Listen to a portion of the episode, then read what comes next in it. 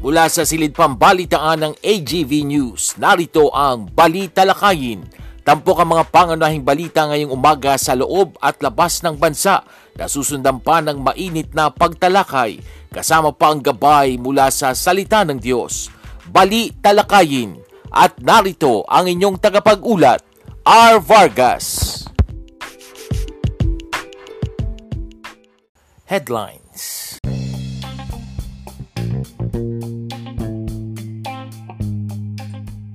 Sa ulo ng mga balita, Tropical Depression Chedeng naging tropical storm na. Inflation rate bumaba nitong Mayo. Pagsirit sa presyo ng sibuyas pinatututukan. Critical stage ng Arcturus wave ng COVID sa Pilipinas nalampasan na.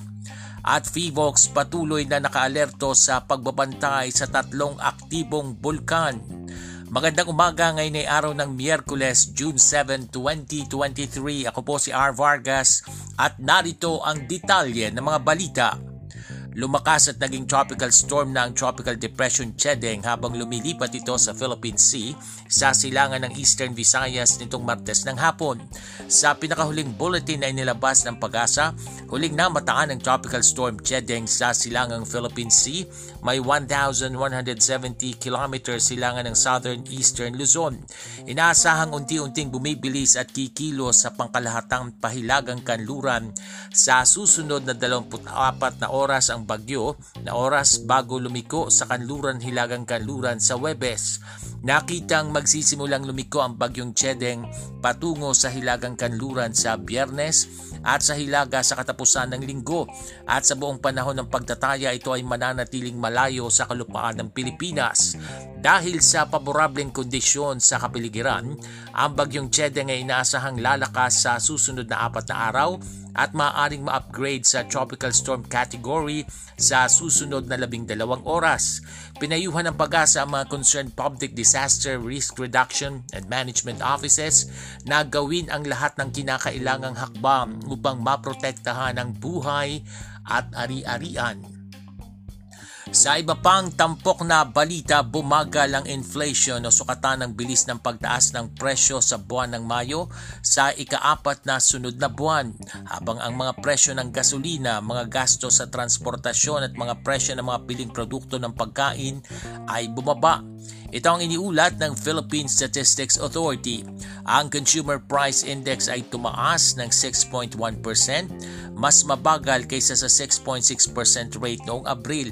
Ang inflation ng Mayo ay nasa 5.8 hanggang 6.6% na pagtatansya ng Bangko Sentral ng Pilipinas. Pinatututukan ni House Ways and Means Committee Chairman at Albay Representative Joey Salceda ang supply ng sibuyas na nagbabadya o manong tumaas muli kung hindi itataas ang supply. Bukod sa sibuyas, isa rin umano sa dapat na bantayan ay ang presyo ng tinapay. Ayon kay Salceda, ang core inflation ay nananatili sa 7.7% sa ganitong rate ay hagip o sapul pa rin ng mga mahihirap na mamamayan sa mataas na presyo. Upang mapanatili ang mababang inflation rate ay may ilang pagkain ang dapat tutukan ng gobyerno. Sinabi ni Salceda na makikipag-ugnayan siya sa Bureau of Customs dahil sa patuloy na paggalaw ng presyo ng tinapay. Nagbabala din si Salceda sa pagtaas ng presyo ng sibuyas dahil sa pagkaubos ng stocks ng sibuyas mula sa naging ani noong Enero at Pebrero. Sa ibang ulat, nanindigan ang mga senador sa kanilang posisyon na ang mga institusyong pensyon at insurance na pinapatakbo ng Estado ay ganap na ipinagbabawal na mamuhunan sa minumungkahing Maharlika Investment Fund. Pinayuhan ni Senate Minority Leader Aquilino Pimentel III si Finance Secretary Benjamin Jokno na kanyang play on words o sa kanyang play on words nang sabihin niyang maaaring mamuhunan ng government service insurance system at social security system sa mga proyektong bubuuin ng Maharlika Investment Corporation na salungat sa batas ng MIF. Pinalalahanan naman ni Senador Risa Ontiveros ang sangay ng tagapagpaganap na may tungkuling isagawa ang mga batas na ipinasa ng legislatura sa kasong ito ang ganap na pagbabawal.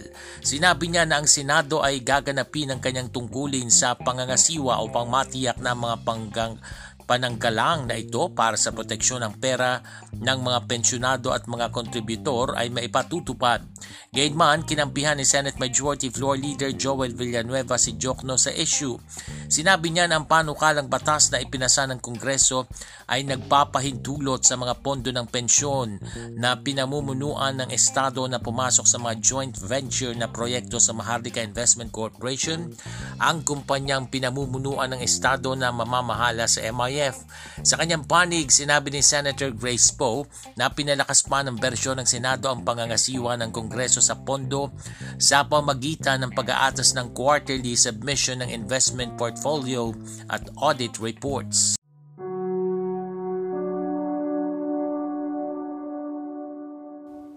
Update on COVID.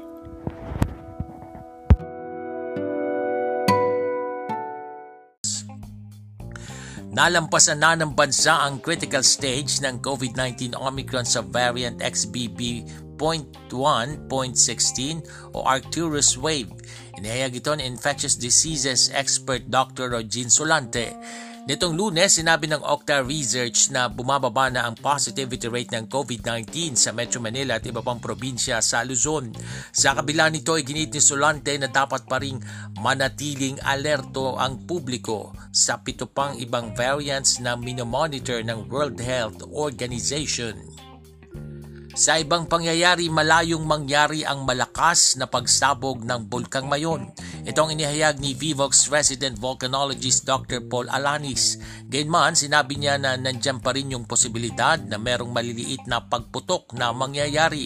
Ang Bulkang Mayon ay nasa ilalim ng Alert Level 2 na nangangahulugang mayroong kasalukuyang kaguluhan na dulot ng mababaw na proseso ng magmatic na sa kalaunan ay maaaring humantong sa mga phreatic eruptions o kahit na mauna sa mga mapanganib na magmatic eruptions. Malabo pang maapektuhan ng mga flights sa mga paliparan malapit sa Bulkang Daa, Taal sa Batangas at Bulkang Mayon sa Albay sa kabila ng pag-aalboroto ng mga ito. Ito ang tugon ng Civil Aviation Authority of the Philippines o CAAC nang tanungin kung kailangan bang ilayo muna ang eroplano sa mga paliparan malapit sa dalawang bulkan. Ayon kay CAAP spokesperson Eric Apolonio, batay sa kanilang karanasan, ay maaari nilang atasan ng mga eroplano na lumapag o lumipad sa mga lugar na hindi apektado ng volcanic ash. Kung itataas sa Alert Level 4 ang babala sa Bulkang Taal o kung sumabog ito, ililipat muna ang mga flights sa Ninoy Aquino International Airport patungong Clark International Airport. Nitong lunes, June 6, ay naglabas ng notice to airmen ng CAAP para iwasan ang Bulkang Mayon at Taal maging ang kanlaon sa Negros. Sa kasalukuyan, kapwa nasa alert level 1 ng kanlaon at Taal habang ang Mayon naman ay nasa alert level 2. Sa kaugnay na report, ipinagbawal na rin ng Civil Aviation Authority of the Philippines ang paglipad ng mga eroplano 10,000 feet mula sa Bulkang Kanlaon sa Negros. Ito ay kasunod na rin ng nagpapatuloy na pag-aalboroto ng nasabing bulkan maliban sa pag-aalboroto ng Bulkang Taal at Mayon. Sinabi ni Kaap o ng Kaap na binago nito ang kanilang notices to airmen na naunang nagbabawal lamang sa paglipad ng eroplano malapit sa Mayon at Taal. Para sa kanlaon, sinabi nito na dapat iwasan ang flight operators ang lumipad malapit sa bunganga ng bulkan dahil sa posibilidad ng biglaan at mapaminsalang steam-driven phreatic eruptions. Idinagdag din ng kaap na ipinagbabawal ang pagpasok sa 4 km radius ng permanent danger zone ng Bulkang Kanlaon nananatili sa alert level 1 o low level unrest ang Bulkang Kanlaon. Mula alas 5 ng umaga nitong lunes hanggang alas 5 ng umaga nitong martes, nakapagdala ang bulkan ng limang volcanic earthquakes. Nagbuga rin ito ng 1,089 tons ng sulfur dioxide. Sa iba pang balita, inihayag ng Bureau of Fire Protection na purely accidental in nature ang sunog na tumupok sa makasaysayang Manila Central Post Office sa Liwasang Bonifacio. Sinabi rin ng Philippine Postal Corporation sa isang pahayag na idineklara rin ng BFP ang investigasyon sa sunog bilang considered closed and solved. Iniulat na nalaman umano ng BFP ang ilan sa mga nasunog na nilalaman ng post office na nasa enclosed spaces na gusali ay sa sanhi ng malaking pagliyab ng apoy sa loob na humantong sa pagsabog at sunog. Sa ibaing dagat, bumisita sa pagamutan si Pope Francis para sumailalim sa medical check-up. Umabot lamang sa halos isang oras ang pananatili ng 86 years old na papa sa geriatric unit ng Gemelli Hospital. Ang nasabing pagbisita ng papa sa pagamutan ay isinagawa matapos ang dalawang buwan na ito ay makonfine dahil sa bronchitis. Magugunitang noong nakaraang buwan ay dinapuan ng trangkaso ang papa kaya kinansila nito ang ilang mga public engagements nito.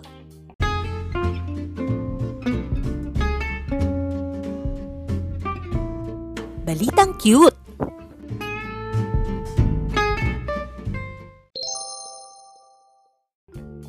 Sa ating balitang cute, mahilig ka ba sa hito?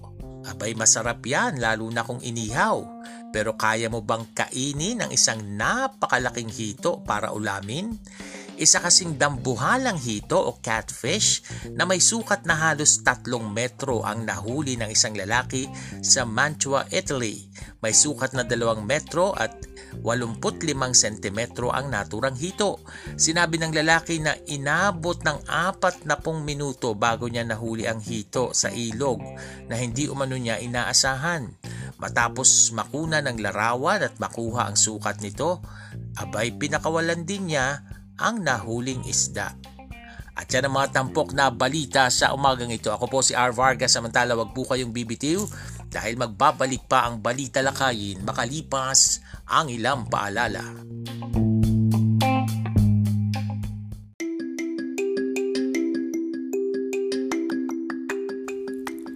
Paano makatitipid ng tubig ngayong tag-init? Isara ang gripo habang nagsasabon ng kamay, nagsisipilyo, nag-aahit, kahit pa kung nagsasabon o nagsashampoo habang naliligo. Buksan na lamang ito kung magbabanlaw na. Mag-recycle ng tubig. Ang pinagbanlawang tubig mula sa nilabhang mga damit o pinaghugasan ng mga pinggan ay pwedeng gamitin ng pambuhos sa CR, panlinis sa garahe, pandilig sa halaman at panlaban ng basahan. Paalalang hatid ng programang ito.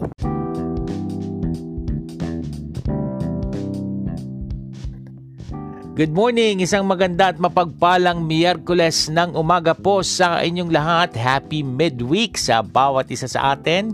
Ngayon po ay June 7, 2023. Welcome po sa ating programa, isang podcast na pinamagatang Balita Lakayin. Napapakinggan po sa pamagitan ng Anchor.fm at syempre naririnig din tayo sa Spotify. Kamusta po kayo mga kaibigan? Ako po ang inyong ilingkod, R. Vargas at nawa ay nasa maayos kayong kondisyon sa umagang ito mga kaibigan. Dire-diretso po tayo sa ating pa-shoutout.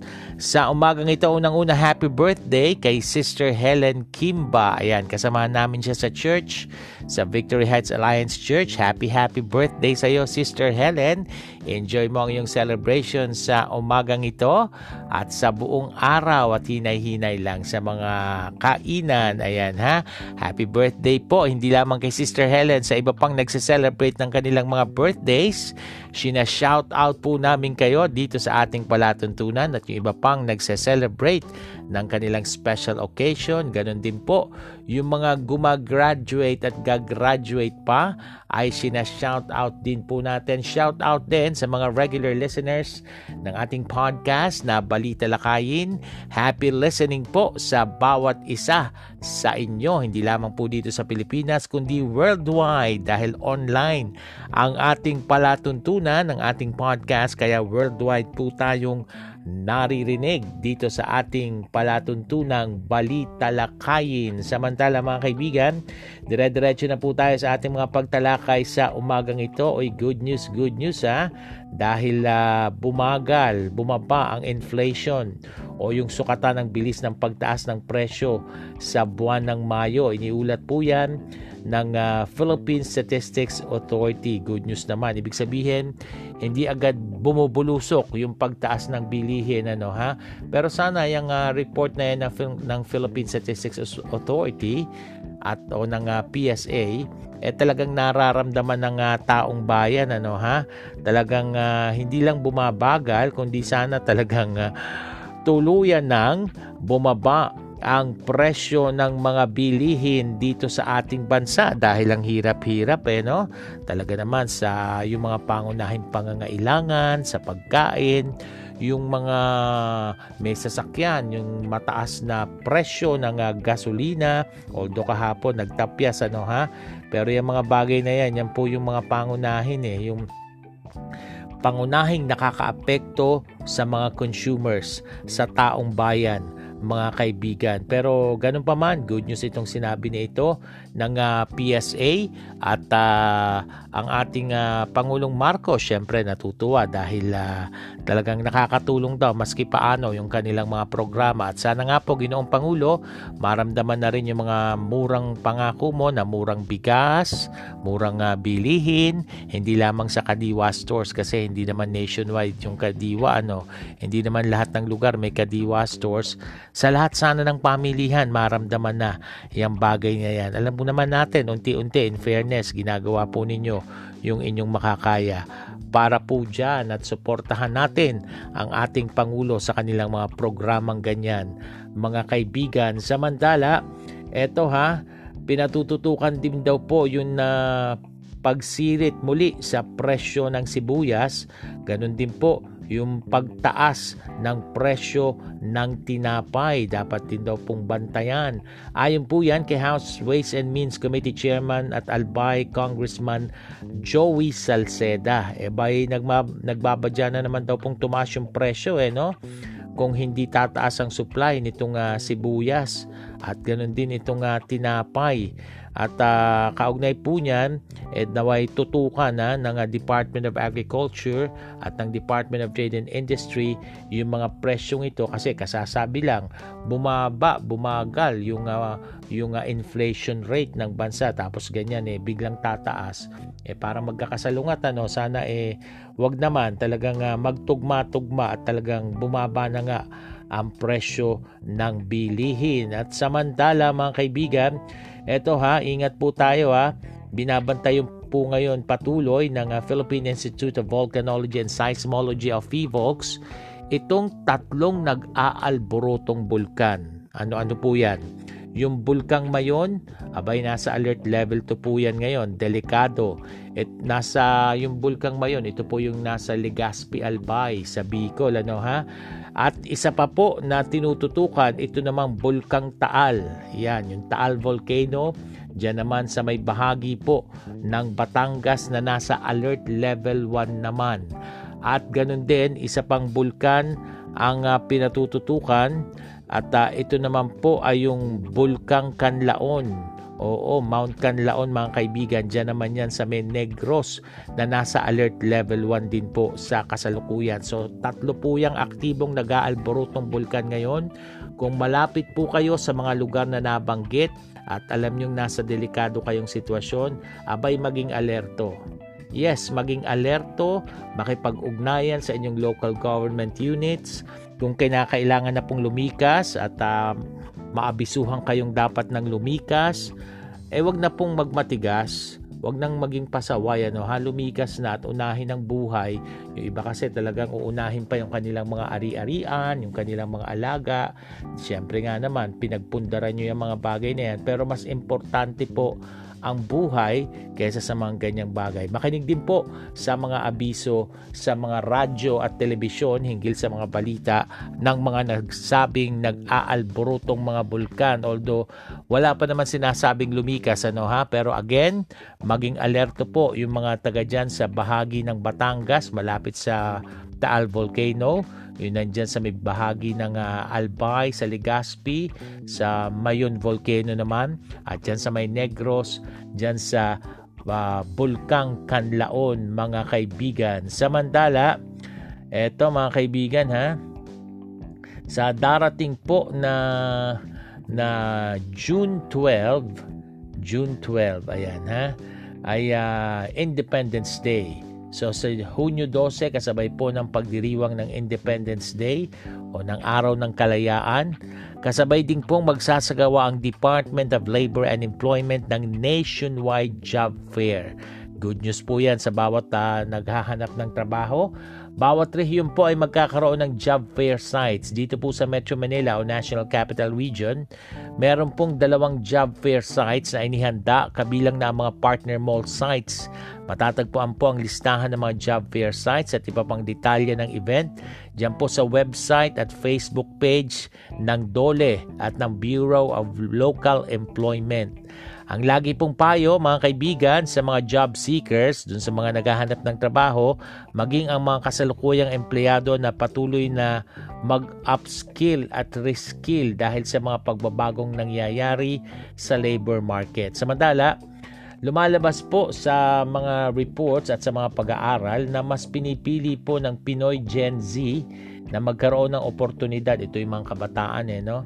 na magkaroon ng oportunidad na makapag-remote work Uy, dahil sa kakaiba nilang characteristics at work competencies, katulad daw po ng pagiging digitally native, creative, innovative at pagiging adaptable sa pagbabago. Itong mga trabahong hinahanap daw ng Gen Z ay yung mga hindi nangangailangan ng uh, nasa opisina lang, yung nakakulong sa opisina katulad ng mga content writers, copywriters, web or software developers, graphic designers, virtual assistant, online tutor, at social media manager. Ayaw nila nung ganyan. Nakikita na mas malaki ang oportunidad sa mga remote work. Mas gusto nila yan dahil mas malaki umano ang market nito. Kaugnay nito, dapat na matiyak na lehitimo at ligtas sa mga job opportunities na nahahanap ng mga kabataan. Kailangang nakamonitor pa rin po ang ating pamahalaan ha para maiwasan yung pang-aabuso pati na dyan sa mga job fair job fair na yan minsan o hindi lang minsan maraming pagkakataon na scam lang pala ano ha hindi naman pala talaga lehitimong trabaho ano ha?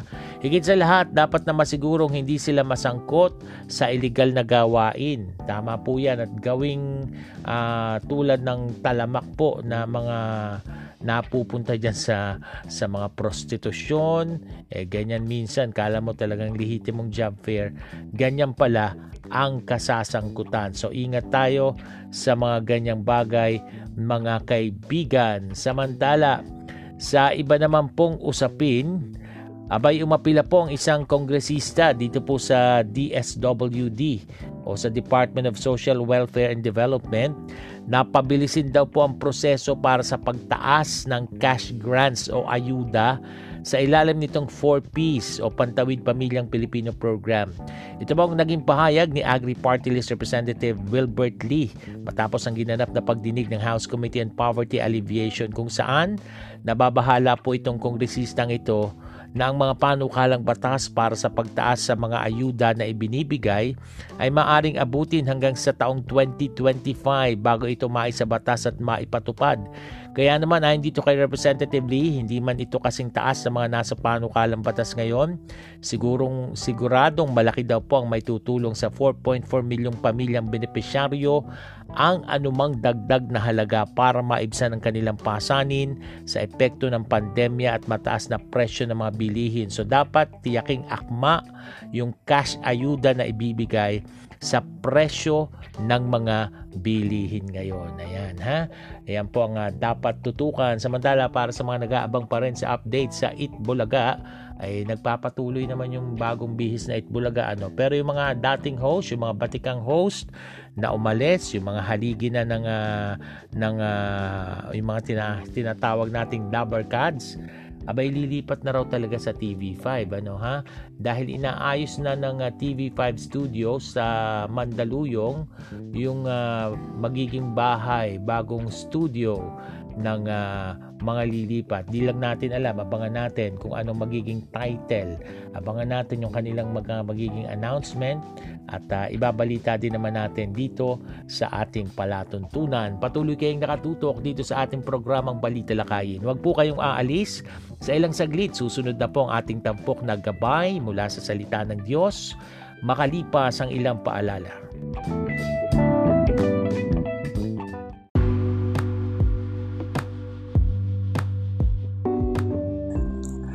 Kayo'y nakikinig sa Balita Lakayin, isang podcast na sumasayang papawid sa pamagitan ng Anchor.fm at Spotify.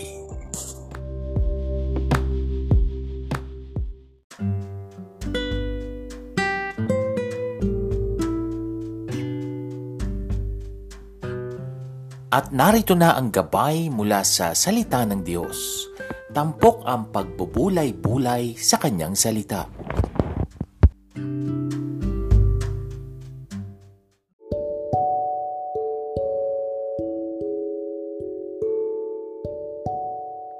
Ito pa rin po ang programang Balita Lakayin. At this point, dumako na tayo sa ating tampok na gabay mula sa salita ng Diyos. Tunghayan po muna natin ang sinasabi sa John chapter 15 verse 7. Ask whatever you wish and it will be done for you. Pag ang tao nangako, madalas po yan, napapako. Pero kapag ang Diyos ang nangako, siguradong tutuparin niya. At hindi lang isang pangako, kundi lahat ng pangako niya sa kanyang salita. Matagal ka na bang naghihintay sa kasagutan sa panalangin sa hinihiling mo sa Panginoon? Don't give up. Don't stop praying. Keep trusting and believing. Dahil hindi ka bibiguin ng Diyos.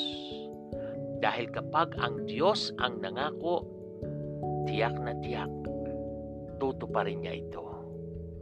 Tayo po ay manalangin. Yes, Lord, matagal na kaming naghihintay sa aming mga panalangin, baka ganun din ang aming mga tagapakinig.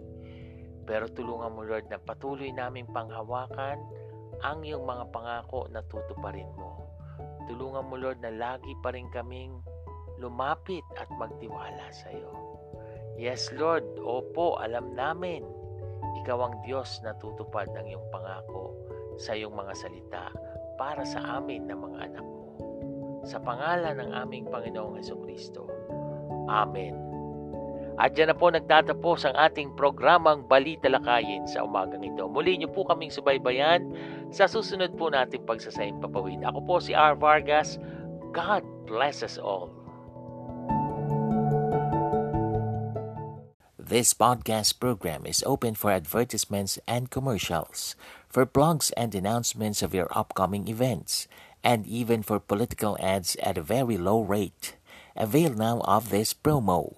You may contact 0920-745-8869 for details or send your queries to arvargas0521 at gmail.com. Inyong natunghayan ang Balita Lakayin. Muling subaybayan ang programang ito sa susunod na Pagsasahim Papawid.